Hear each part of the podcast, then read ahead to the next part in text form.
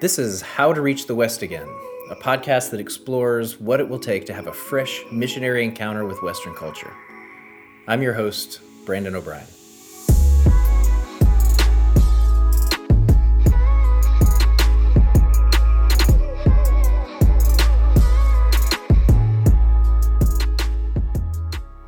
Our time together each week begins with an explanation from Tim Keller about one of six essential elements of a missionary encounter. After that, we'll have conversations with scholars and practitioners of various sorts who study these things and do them in diverse contexts throughout Europe and North America. Think of Dr. Keller's presentation as a pass over difficult terrain from a relatively high altitude, and each of our guests as guides at regional airports who can show us what the features we saw from the air look like on the ground. This week, we're getting the lay of the land. Tim Keller defines what he means by missionary encounter and identifies the biggest obstacles we face in our pursuit of it in this cultural moment. Next, we hear from Dr. Stefan Paas, a missiologist in Amsterdam, who proposes a missional spirituality that can sustain a missionary encounter. And last but not least, Iotis Kantartsis from Athens reminds us of the importance of paying close attention to our context to the ways our generalizations about Western culture play out in our own cities and neighborhoods. This is great stuff. Without further ado, Tim Keller.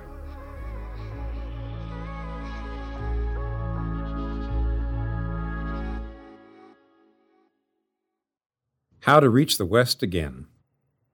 For 30 years, we've been told that Western society is becoming post Christian and that the church must adapt to a changing culture in order to remain relevant.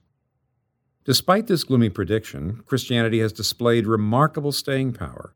There are parts of North America where substantial numbers of people still hold traditional religious and moral beliefs. While mainline churches have declined, evangelical churches largely have not. It might be more accurate, though, to say that instead of being thoroughly post Christian, America today is marked by spotty Christendom in many places. But the overall decline of Christian influence in the West is inarguable.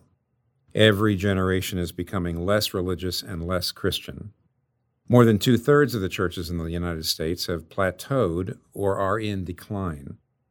While religion was broadly seen as a social good, or at least benign, increasing numbers of people now see the church as bad for people and a major obstacle to social progress.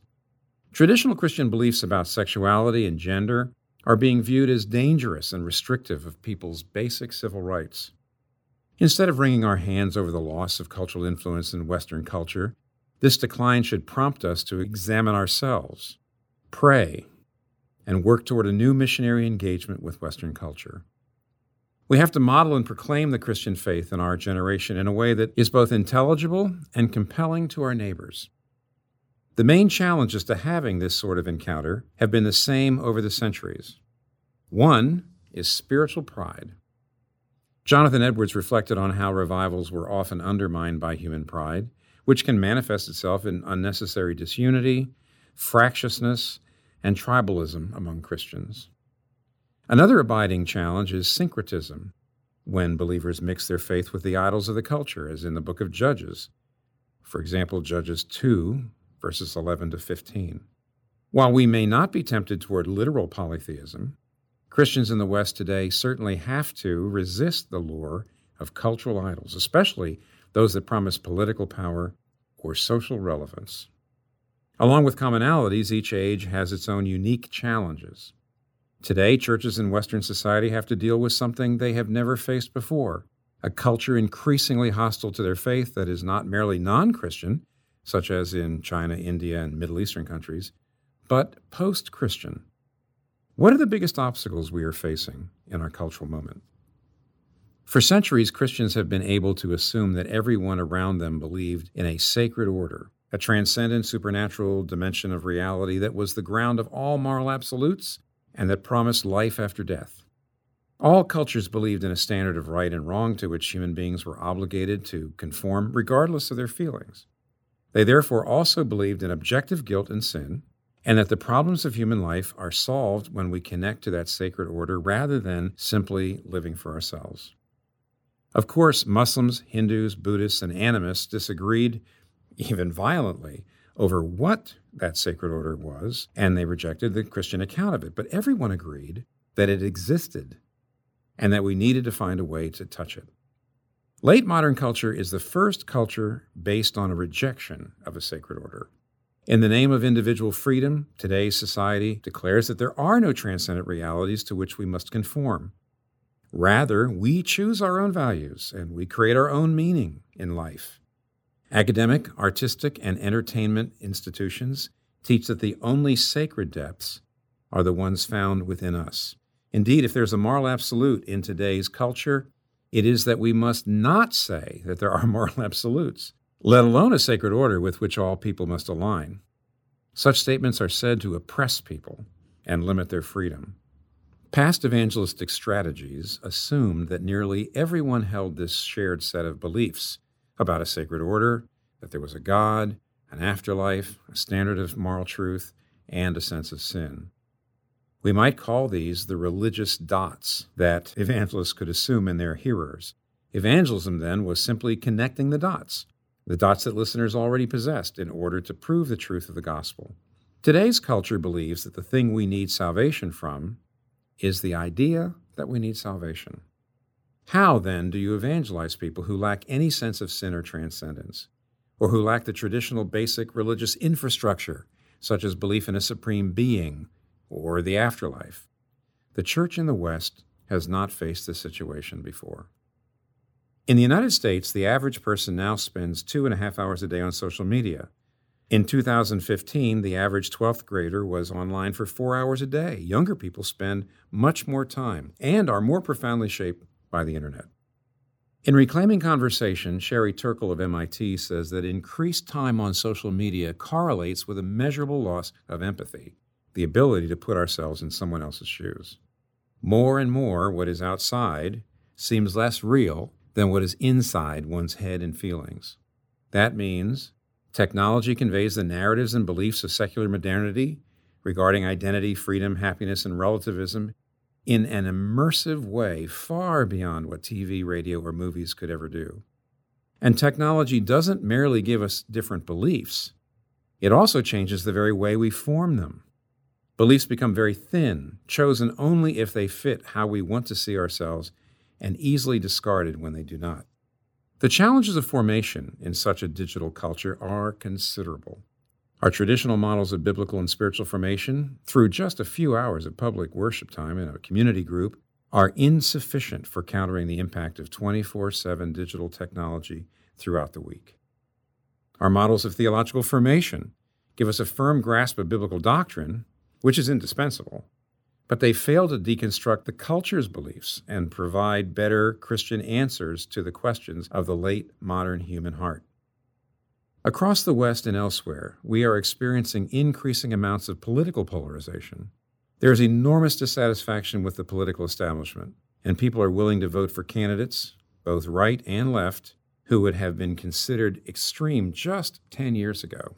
This is one of the bitter fruits of the secular project the first effort in history to build cohesive societies without a common set of shared moral and religious values. James Eglinton describes the two poles of our fragmented culture in an article for Christianity Today entitled Populism versus Progressivism. Who knows best? He identifies, quote, the emergence of two rival visions of the world. One attracts those receptive to the restoration of national greatness, the importance of groups over individuals, and the conservation of the past. The other pulls on those receptive to a starkly individualistic future, unhitched from the obligations of the past and bound instead to the notion of progress. Crucially, each of these cultural forces also repels those who prove unreceptive to it. For this reason, our cultural commentators now talk of two Americas, two Brazils, and two United Kingdoms. In each of these settings, populations migrate toward opposite polar extremities. One of these views makes an idol out of individual freedom, the other out of race and nation, blood and soil. Both are secular. The transcendent God is missing, and something created and earthly is deified. The great danger is churches getting caught up in this polarization and becoming mere tools of either a leftward or a rightward political coalition. In America, for example, the country is now seeing the development of both blue evangelicalism and red evangelicalism. The former talks about racial and economic justice, but is quieter about the biblical teaching on subjects such as sexuality, gender, and family. The latter condemns sexual immorality and secularism, but grows silent when its political allies fan the flames of racial resentment toward immigrants and minority communities. When the church, in the interest of acquiring political power, aligns too much with the current age's secular left or right, it is sapped of both spiritual power and credibility with non Christians. We see the political captivity of the faithful.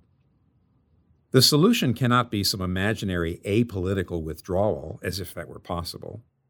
Christians must learn to do something new, to engage politically yet critically, not capitulating to any reigning ideology, in order to be truly salt and light in society rather than part of its decay. These three challenges must be tackled directly and deliberately. Christian leaders must dedicate time and talent to developing strategies that will overcome these barriers to a gospel movement in our generation.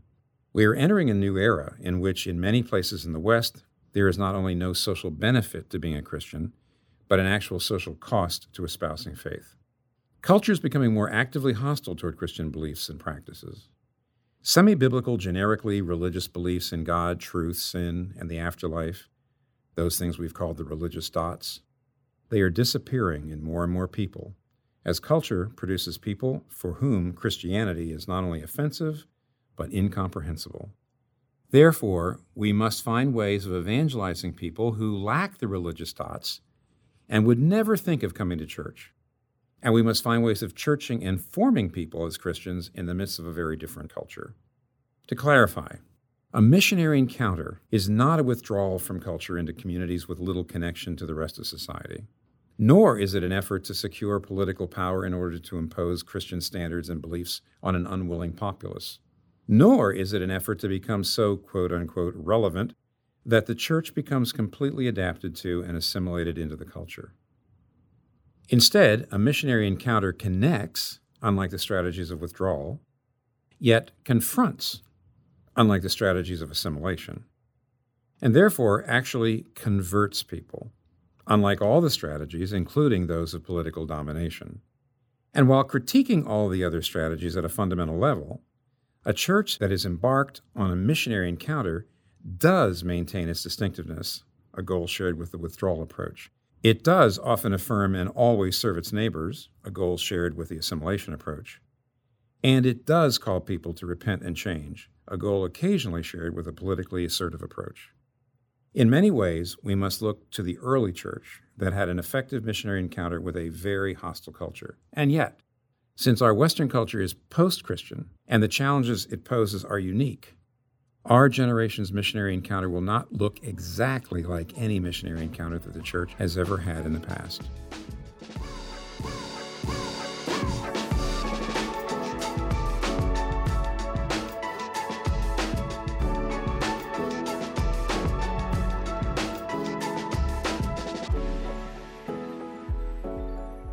Most people who have only a tourist's knowledge of the Netherlands think that it's completely secular and all that.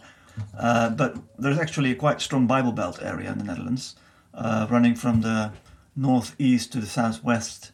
And uh, you find quite a lot of towns and villages there where uh, the majority of the population is still ch- not just a church member, but large minorities or even majorities are still church going. Uh, they're Protestant and conservative reformed usually, with a lot of free church evangelical types of churches orbiting around it.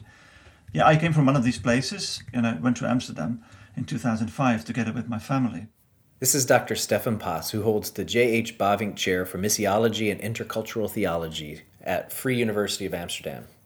He has written extensively on mission and evangelism in Europe, and his newest book, Pilgrims and Priests, is a gem. In the first half or so of the book, he describes the diversity of Christian postures toward cultural engagement.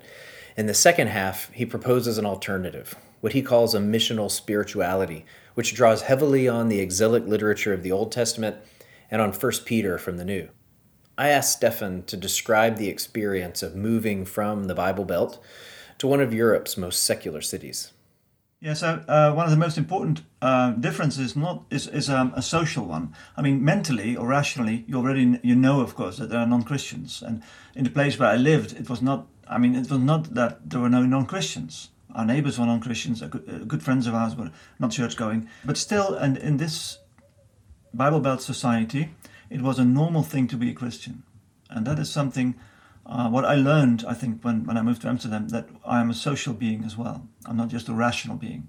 I can deal with all sorts of arguments, but when you live somewhere, when virtually no one uh, is interested in what you believe, does not even t- take the effort to to refute it or to criticize it, um, that does something with with you. It shows that I think all our arguments, all our thinking, are also embedded in who we are, who we belong to, living in a, in a deeply secularized culture also um, helps you to refocus on what's really important in your faith. For example, uh, back there, most of my friends were members of the same church. And just to give you a picture, uh, I was a member of a Christian Reformed church there. There was one other Christian Reformed church in the same place, both very big churches, more than a thousand members, both of them. Once per year, they had what the Dutch call a pulpit change that the pastor of one church could preach in the other church and vice versa. And the reason that they didn't do that more was because of subtle differences in theology and, and, and, culture and all that. Anyway, members of the same church. In Amsterdam, of course, that's not that's not an issue at all. That's luxury. I mean, that's all Bible Belt stuff. So here, you're already very happy if you meet a Christian, whether he's Roman Catholic or Pentecostal or whatever. Someone who believes in Jesus is already a big blessing. I'm curious how you would maybe summarize or diagnose the spiritual climate of maybe the West, secular West generally, but I'm curious also in your more specific context of Northwest Europe. Well, all throat scraping aside, I would say it's a Christian culture, a post Christian culture, in the sense of Christians, uh, I mean, confessing Christians and, and, and, and church going Christians, uh, meet in their Western culture a lot of intuitions and practices that have at some point broken off from Christianity and have radicalized, but are still recognizably Christian to, in some way. Mm. Uh, for example, take uh, uh, the response of the Dutch government against the COVID pandemic. What we saw was a, a great shared concern about the weak and those who uh, were very vulnerable to the disease. So all the free people and the strong people uh, were well were restricted in their freedom uh, basically because of, of the people who could not really take care of, uh, of themselves. That's not a pagan impulse. That's not what the Romans did. That's something that we learned on the way uh, uh in the past two millennia, millennia something like that. Probably because of um, centuries of preaching and, and, and, and of gospel um, sharing. So there is a sociological story, of course, of decline, to an extent at least. Because what is this decline? I mean, decline in numbers at least we should take that seriously. Mm-hmm. But I'm, I'm not buying into the story that our culture now is darker than it used to be or something like that. Partly because I believe, and that is a, a perspective that is relatively underexplored in missiology, namely that the secular culture is also a post Christian culture. It's produced to some extent by Christianity. Our, our modern, late modern secular culture couldn't have been there without Christianity. And like I said, I, I learned that from, from, from, for example, Charles Taylor who says in his essay on Catholic modernity, he says that we, like I said, we're dealing in, in our late modern culture, we're dealing with intuitions and practices that have broken off from Christianity and radicalized because they've come outside of Christianity. So they've radicalized, which is not always a good thing, but still they're still recognizably Christian. So that, that makes that, that that is what I think renders the, the, the missionary task in the West so complex. We're not just dealing with a pre-Christian culture or a pagan culture um, and not just a rebellious culture, a prodigal culture. Uh, there is really a new thing there. We, we're still trying to feel our way around it. And often uh, it's a bit embarrassing to see that in this culture, some aspects of the gospel seem to have been understood better than by many people in, in, inside the church. The new challenge of mission and post Christian cultures requires a new approach to cultural engagement. Stefan makes an interesting and probably controversial claim in his book Pilgrims and Priests that despite all their differences in theological nuance, most Protestant approaches to cultural engagement ultimately share one fundamental assumption. So, one of the big questions in mission in the West, wherever, is of course, what's the purpose of it? I mean, what do, what in the end do we have want to achieve when it's mission completed and all that kind of questions? My general idea is that uh, often implicit in all sorts of missionary ideas and missionary ecclesiology is, is uh, the idea of Christendom. That mission somehow, in some way, tries to achieve a Christian society, uh, either by individual conversions and just adding them up until everyone is converted, church growth, or by uh, transformation ideals or, or, Christian culture ideals and all that. I, I sometimes push that my friends in that direction. Say, well, but what? When when will this be finished? This transformation. What do we want to achieve? And then, in some way or another, Christendom pops up. In place of transformation, Stefan prefers different language to describe the goal of a missionary encounter. Uh, whenever something transforms, it can always fall back. That's why I like to use the, the, the language of signs. Um, so what, what we're doing in mission is build signs for the kingdom. And sometimes signs are temporary. Some, sometimes they're not very impressive, like uh, like a sandcastle on, on, on the beach. Um, it's beautiful, and you have a lot of fun when you're doing it. And in one way or another, it's also may, may present some comfort and blessing and some something genuine but it's not always there to last. In a mission, especially in the secular West, you'll meet a lot of the, those kind of missionary initiatives. They have some results, if I can use the word. There are really some things are really happening. I mean, it's not without results, but often these results are very precarious, temporary, uh, disappointing sometimes. At least disappointing from the perspective of ground culture change and all that. A question most of us in ministry are inclined to ask is Will it work? But instead of the language of transformation, Stefan prefers the language of signs. And in place of outcomes or impact, he prefers to talk about the inherent good of the work itself, regardless of the return on investment. This brings him to worship. For me, that's about doxology, glorifying God. That's a very reformed motive, which has for me always been very helpful and very liberating. If, if Christians worship God, if they doxologize, so to speak, what they say is basically nothing more or less than this. There is one who is just good. He's not good for anything. He's just good. Period. Hmm. And and so I think that's the same is true for everything that belongs to God or that sort of reflects His being. Uh, everything that witnesses about Him. There's goodness in it, without being subjected to all sorts of uh, purposes that we have thought of, like conquering, building up institutions or all, all that. So, so the language of mission is very important there. I mean, when, when I was writing this particular chapter and, and thinking about the spirituality of all this, two Bible texts were very important to me. The one is in Luke, Luke chapter 15. There's one. There's joy in heaven about one sinner who converts, and then the other one is Galatians, I think chapter six or five. Uh, never grow weary in doing good. Now I was saying, whatever if, you, if, you, you're evangelizing or, or doing food banks or, or working for justice, I can guarantee you one thing if you evangelize and, and have church growth ideas in the back of your mind in the West, uh, you can't be happy about one. I mean, heaven resounds with joy about that, but you can't. And, and, and the same is true for food banks and justice. You will grow weary very, very soon if you want to transform the world by it. Stefan's move to Amsterdam prompted something like a crisis of faith but it also sparked the beginning of a deeper awareness of who God is and the beginning of a spirituality of exile. When I went to Amsterdam, I felt abandoned spiritually. I, I couldn't find God anymore until I, rec- until I realized that, that, that God, for me, was part had, had been part of a culture. He was really there, but to an extent, God was so interwoven with, with the whole social dynamic of the Bible Belt place and institutions and, and, and when I was uprooted and the institutional presence of Christianity was very weak, uh, it was difficult for me to find God. So what I what I learned in the city, and I think that was a, a deep spiritual awareness, uh, partly by praying, partly by studying, especially the book of Daniel, was um, that, and I think I even listened to to one of Tim's sermons about Daniel, where he said the exile the, the, the people who carried off into exile was something that God had done. Um, it was not just Nebuchadnezzar or the, the Babylonians.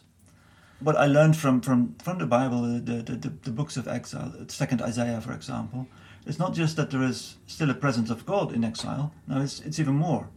Uh, Israel discovers that God is much greater than they ever, had ever thought. Hmm. If God is the God of your fathers and of institutions, to an extent that can produce very strong religion and very strong identities, to an extent, it's true. And I'm not saying that that is wrong in itself. But your God is often not, not, not bigger, not greater than that particular environment. So uh, outside, it's just darkness or enemy culture or the persecutors or whatever.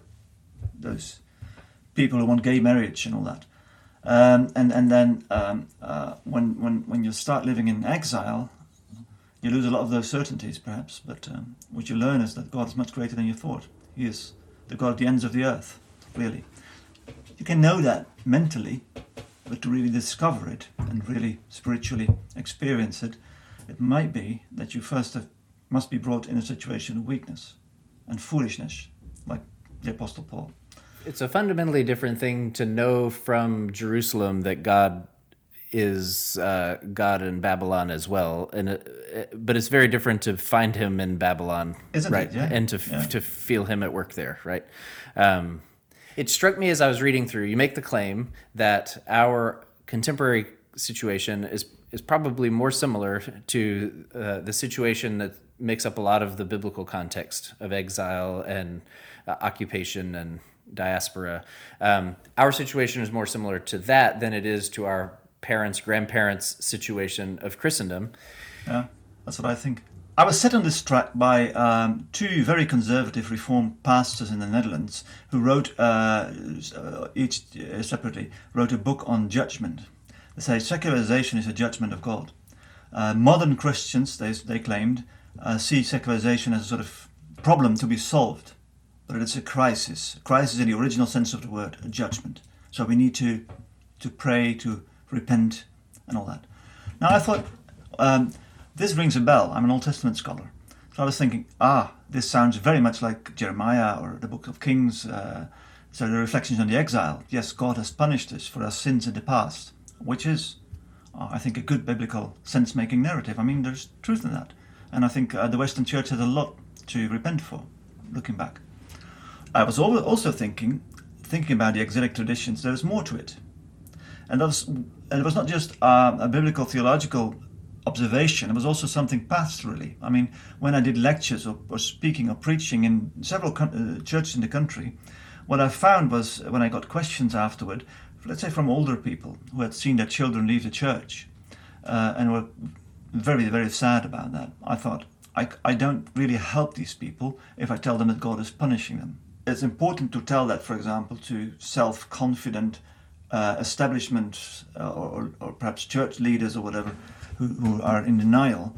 But these poor people, they need comfort, they need hope. They don't need an extra slap in the face.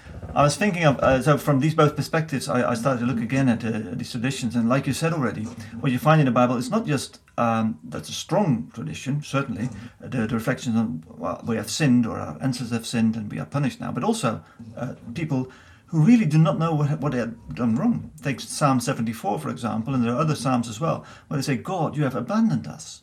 What have we done? We've always served you, and now this. Think of Lamentations, which is even rebellious in a sense. Uh, Lamentations chapter 2 or 3, which make this, this parody of Psalm 23. You are not just you're not a good shepherd, Lord. When will you do something? Angry voices or, or, or very hurt voices are also heard. And then, then there is, of course, like I said, uh, the second Isaiah with the great perspectives, an exilic prophet who says, But in exile we rediscover who God really is.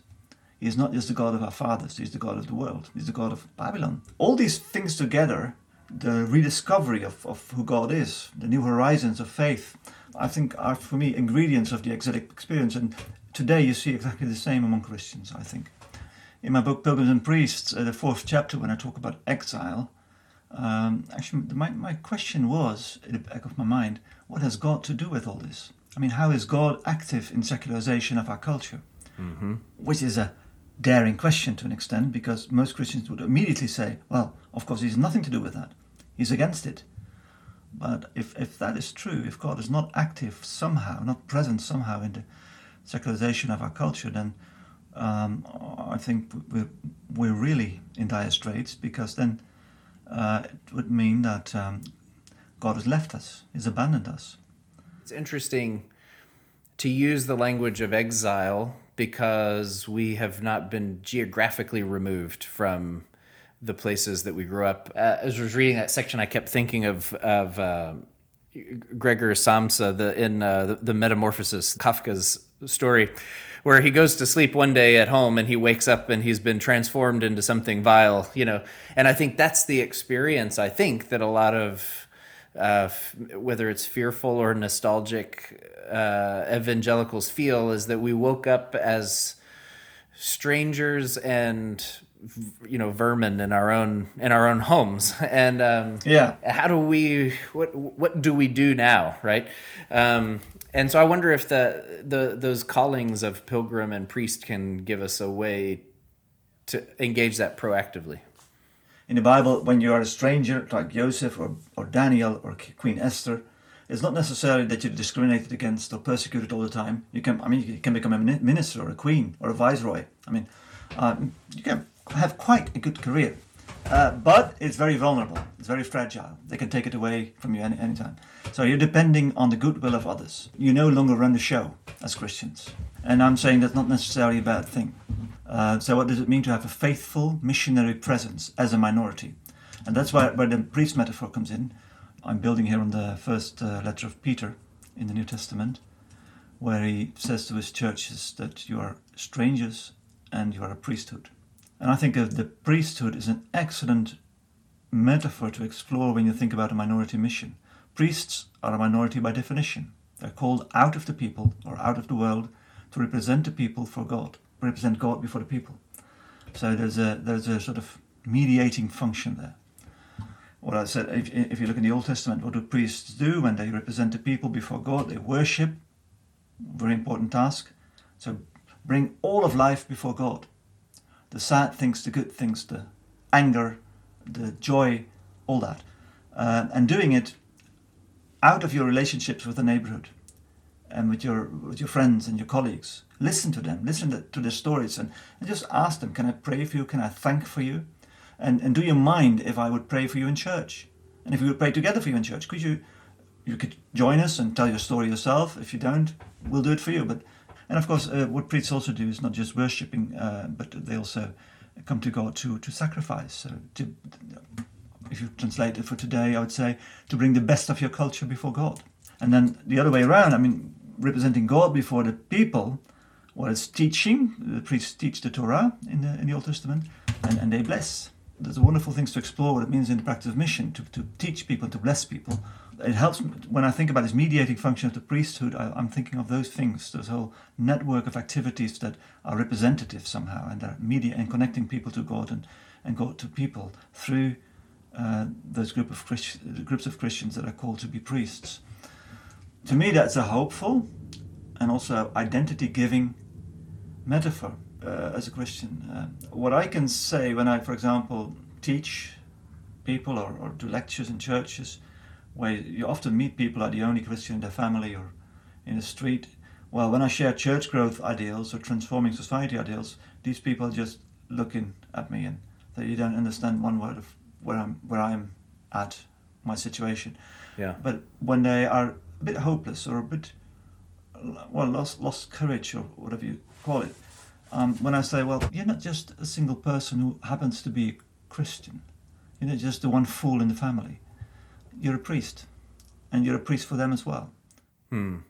You've already given some hopeful perspective, but I wonder if you have a final word of encouragement that you to speak to that anxiety that many feel. When they look at statistics, or think, well, if we all share forces, if we join, uh, then we can do great things and all that. I'm not optimistic in that sense. I mean, not pessimistic either, but we'll we'll just see. But I'm hopeful. Lesslie Newbigin, once in his old age was asked, uh, "Do you have any optimistic ideas about uh, the future of the West?" And he says, "Well, I'm hopeful. That Christ has risen." Hmm. Can sound like a cliche, but in the end, that's the only answer I can give as a Christian. I'm very hopeful, extremely hopeful, actually, because Christ has risen. What I can do here and now is doing my work as a priest, and um, being hopeful that God will bless it and, and will use it and will give some eternity to it. The metaphors of pilgrims and priests are rich for shaping how we imagine a missionary encounter with Western culture. But none of us interacts with Western culture in the abstract.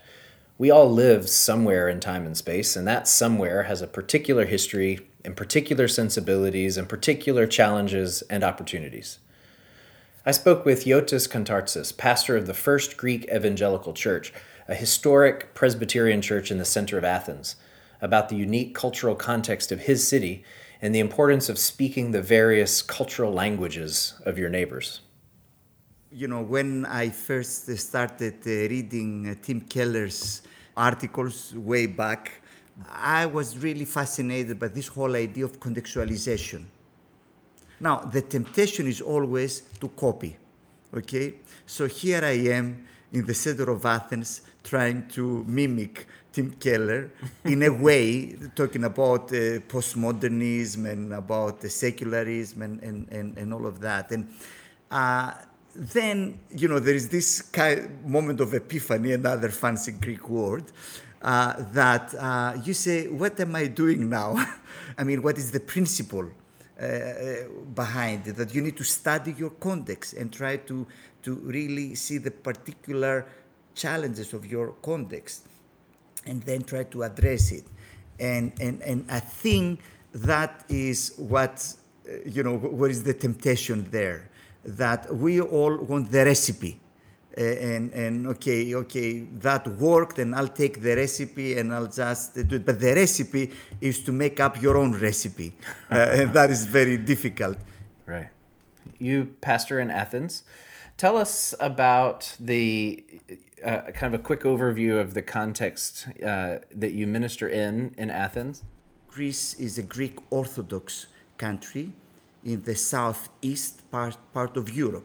So let me just uh, say a few things about Europe, uh, because when we say Europe, I mean, people think that it's, it's like a big country. It, it is, and it is not. So you can cut it uh, vertically and horizontally, and so you have northern and southern Europe. So there are economic and other factors that differentiate the two. And then you have the western and the eastern, if you take the vertical line. Uh, so we are like southeast. What does it mean to be in the southeast of Europe? Uh, it means that uh, we are in between. We are a country in transitions, as several countries in that area. Uh, there, there is an emblem in a flag that used to be in Byzantium, and you have a, a two-headed eagle. You know, it's an eagle with two heads. And interestingly enough, in some ways, that uh, uh, epitomizes what is Greece. It's, it's a country and it's a culture that looks both ways. So you look east and west at the same time. Now, let me talk a little bit about the religious landscape. As I said, it's Greek Orthodox, uh, evangelical Protestants in Greece and in most countries in the southern Balkans uh, uh are not more than 0.2, 0.3 percent. Uh, the only exception in the Balkans would be Bulgaria, which uh, has a, a, larger percentage. Uh, again, is 2%, not something really, you know, great. Um, so uh, you have this aspect then in our context, which is being a minority. So it's interesting to, to, to you know, think about, okay, what does it mean to be a religious minority uh, in Greece? Uh, the best way to understand who are we in the eyes of a typical Greek Orthodox person is okay, think in your context uh, a religious group which is 0.3 percent. Mm-hmm. You know, uh, typically these are really weird people. if your uh, kids join them, you will be really worried. Okay, who are these people? I want to, to take them out, and you know. So uh, we have a young uh, student uh, who started coming to our church, and interestingly enough, the, for the first couple of months, her mother was coming with her. She's a good mother because I mean I, I, don't blame here because you know okay who are these people okay so this is who are we so uh, and and part of this suspicion is that this is an imported cult that this is an American cult and you know and and I think that in our context and that is true not only in the East, but I would say also in Italy, Spain, Portugal, you know, history and tradition is very important in, in our places. Uh, in United States, it doesn't matter so much because you don't have that, uh, you know, but, you know, like from my office, I can see the Parthenon actually. So history, I mean, history in our context, in Greece at least, is a very powerful argument so it, it is not a, a, rational argument. But if you say, you know, so, you know, let's go back and see that, you know, history plays a very significant role. So proving that you're you are part of the uh, of the Catholic Church, I think that is a very important thing, a, a strategy.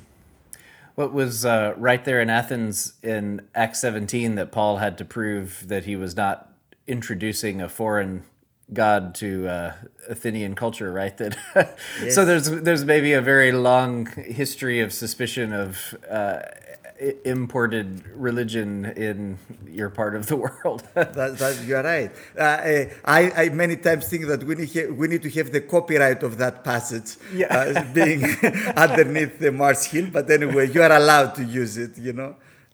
In Athens, a city Yiotis calls the east of the West history and pedigree are important apologetic tools, which is less the case in places like the United States. But there's another important contextual issue in Athens. The culture is not post Christian generically, it's specifically and increasingly post Orthodox. That means a person's relationship to religion takes on very different contours here. Religion in Greece is not simply uh, like a personal choice or something that you do in order to fulfill your spiritual quest. Religion is part of your national heritage and identity. It's something that you are born into. Uh, being Greek Orthodox means that as you when you are get if you are Greek and you are born in a Greek family and you are baptized in the church, you are already Greek Orthodox. You know, being Orthodox may not mean anything at all spiritually, but still is part of their identity. And, and there is this interesting dynamic there, which I think is very important for us to keep in mind, because, and that is a more general observation, if I may, about secularization, because many times we, even with Europe, we say, okay, Europe is secularized, which means, okay, religion doesn't matter. We need to be more careful about that because you may have totally secular people uh, in life, but that does not mean necessarily that religion doesn't matter at all or faith. Grace uh, Davie, who is a, a British sociologist, she talks, uh, the, he, she brings this idea about vicarious religiosity which means in our context in Greece, okay, I don't go to church, I don't care any, you know, about religion, but uh, it is important for me that there is a church operating, that there are monks in the monasteries uh, praying and all of that. So I, I think that uh, makes again it's, it's, a, it's, a, it's a matter of complexity that we always need to, to be aware of, even when we talk about secularization. If someone's identity is connected with uh, a sort of latent religiosity and with ethnic identity and with a national identity, etc., if there are kind of rituals and rhythms that are native to them, you know, how, how do you go from there in your context to uh, the gospel of Jesus. How do you walk people to Jesus from where they are in your context in Athens? Uh, that's a great question, and I would say that you know there's not one one answer. I have mentioned uh, uh, Grace Davie uh, and uh, another thing that she. Um, you know, she was a proponent, uh, and I think she originated the idea that you have, she argues that in the West, the secular West, you have the phenomenon of uh, believing without belonging. So you, you have people who may who distrust, uh, uh, you know, uh, religion and, and the church and whatnot, but that does not mean institutional religion, but you know, not necessarily spiritual matters, and they believe. So believe without belonging. Now, uh, using this uh, uh, idea, uh, I think it's a useful tool to think through that. So, uh, what I would call the cultural Christianity or the nominal Christianity, at least you know, in, in, in our case, the, the national uh, identity Christianity, you have a lot of people who, who belong without believing.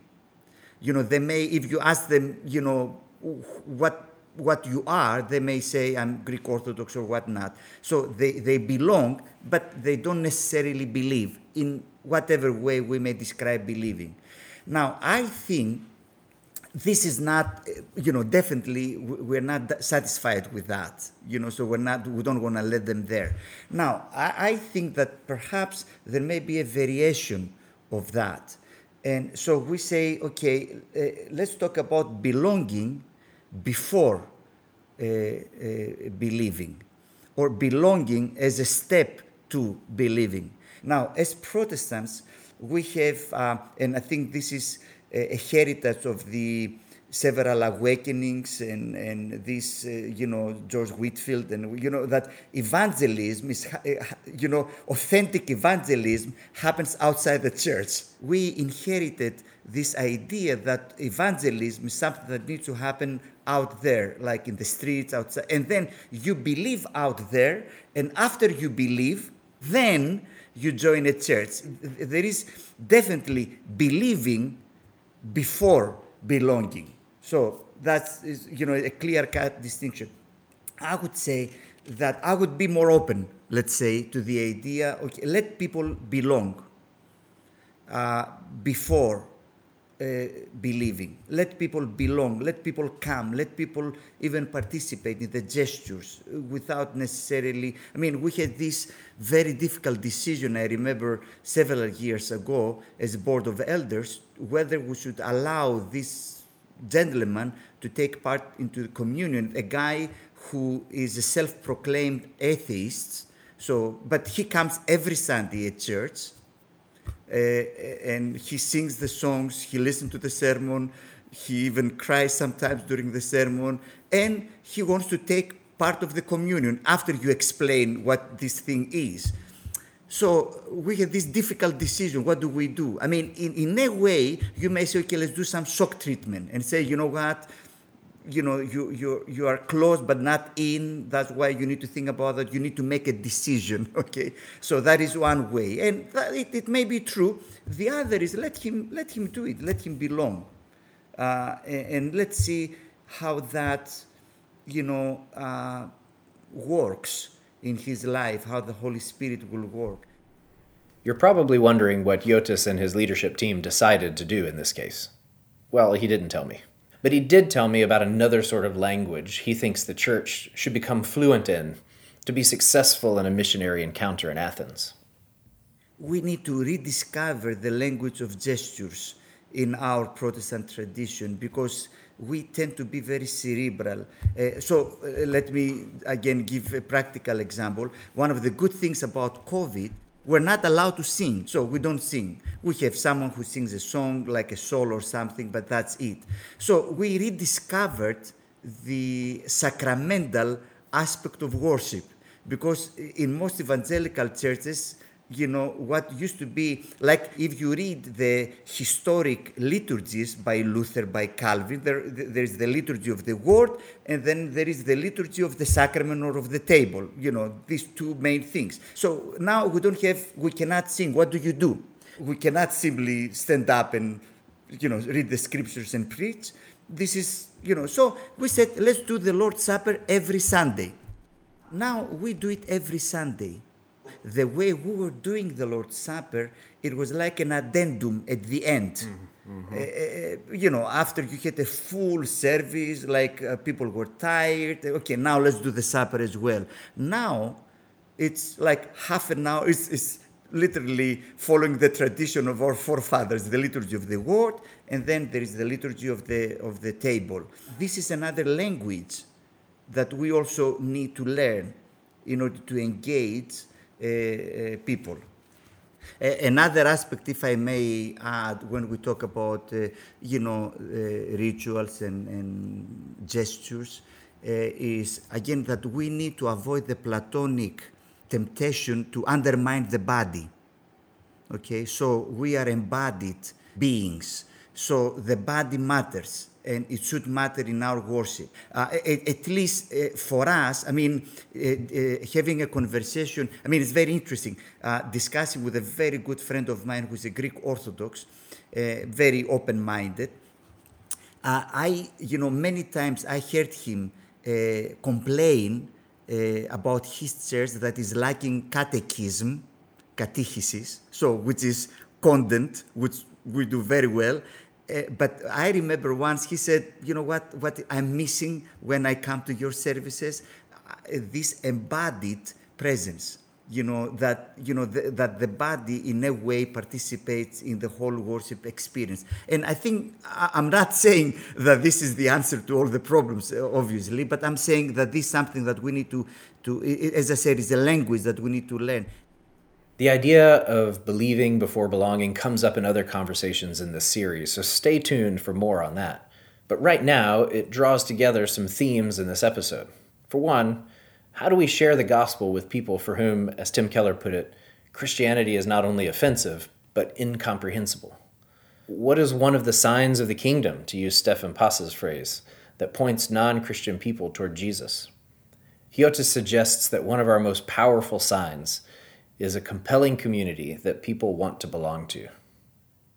I was really uh, struck when I realized, as I was reading uh, works of ecclesiastical uh, writers, fathers, church fathers of the first centuries, interestingly enough, the main thrust of their apology had to do with the way of life of Christians what in their apologetic work, they're not defending ideas, but they're explaining uh, why we do this. That's why I think I'm really convinced that church planting is very important as a tool because people need to have the opportunity and, and belonging before people need to join a community where they can see a different lifestyle where which will you know uh, uh, be so to say a good apology of the gospel uh, and, and, and then, you know, lead them to decisions or, you know, change of life and, and whatnot.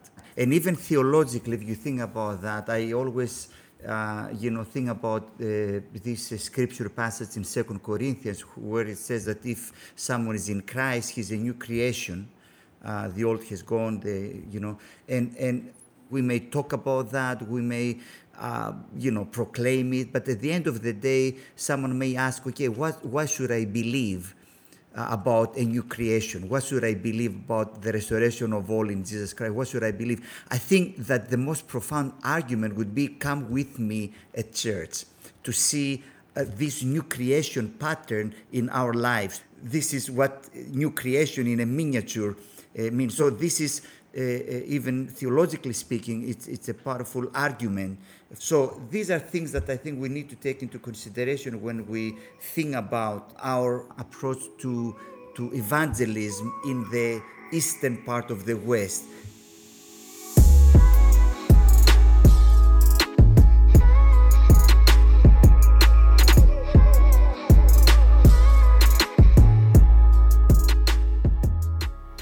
That's all for today, but there's so much more to come. Next week, we're back to talk about a Christian high theory that critiques Western culture's dominant narratives. And we talk about how to do that, even while the broader culture is offering critiques of the church's own errors and blind spots. So, subscribe today to make sure you don't miss anything. And I know you'll want to hear more from our excellent guests. You can find print versions of our full interviews at redeemercitytocity.com slash resources, along with links to books and other resources mentioned in this episode.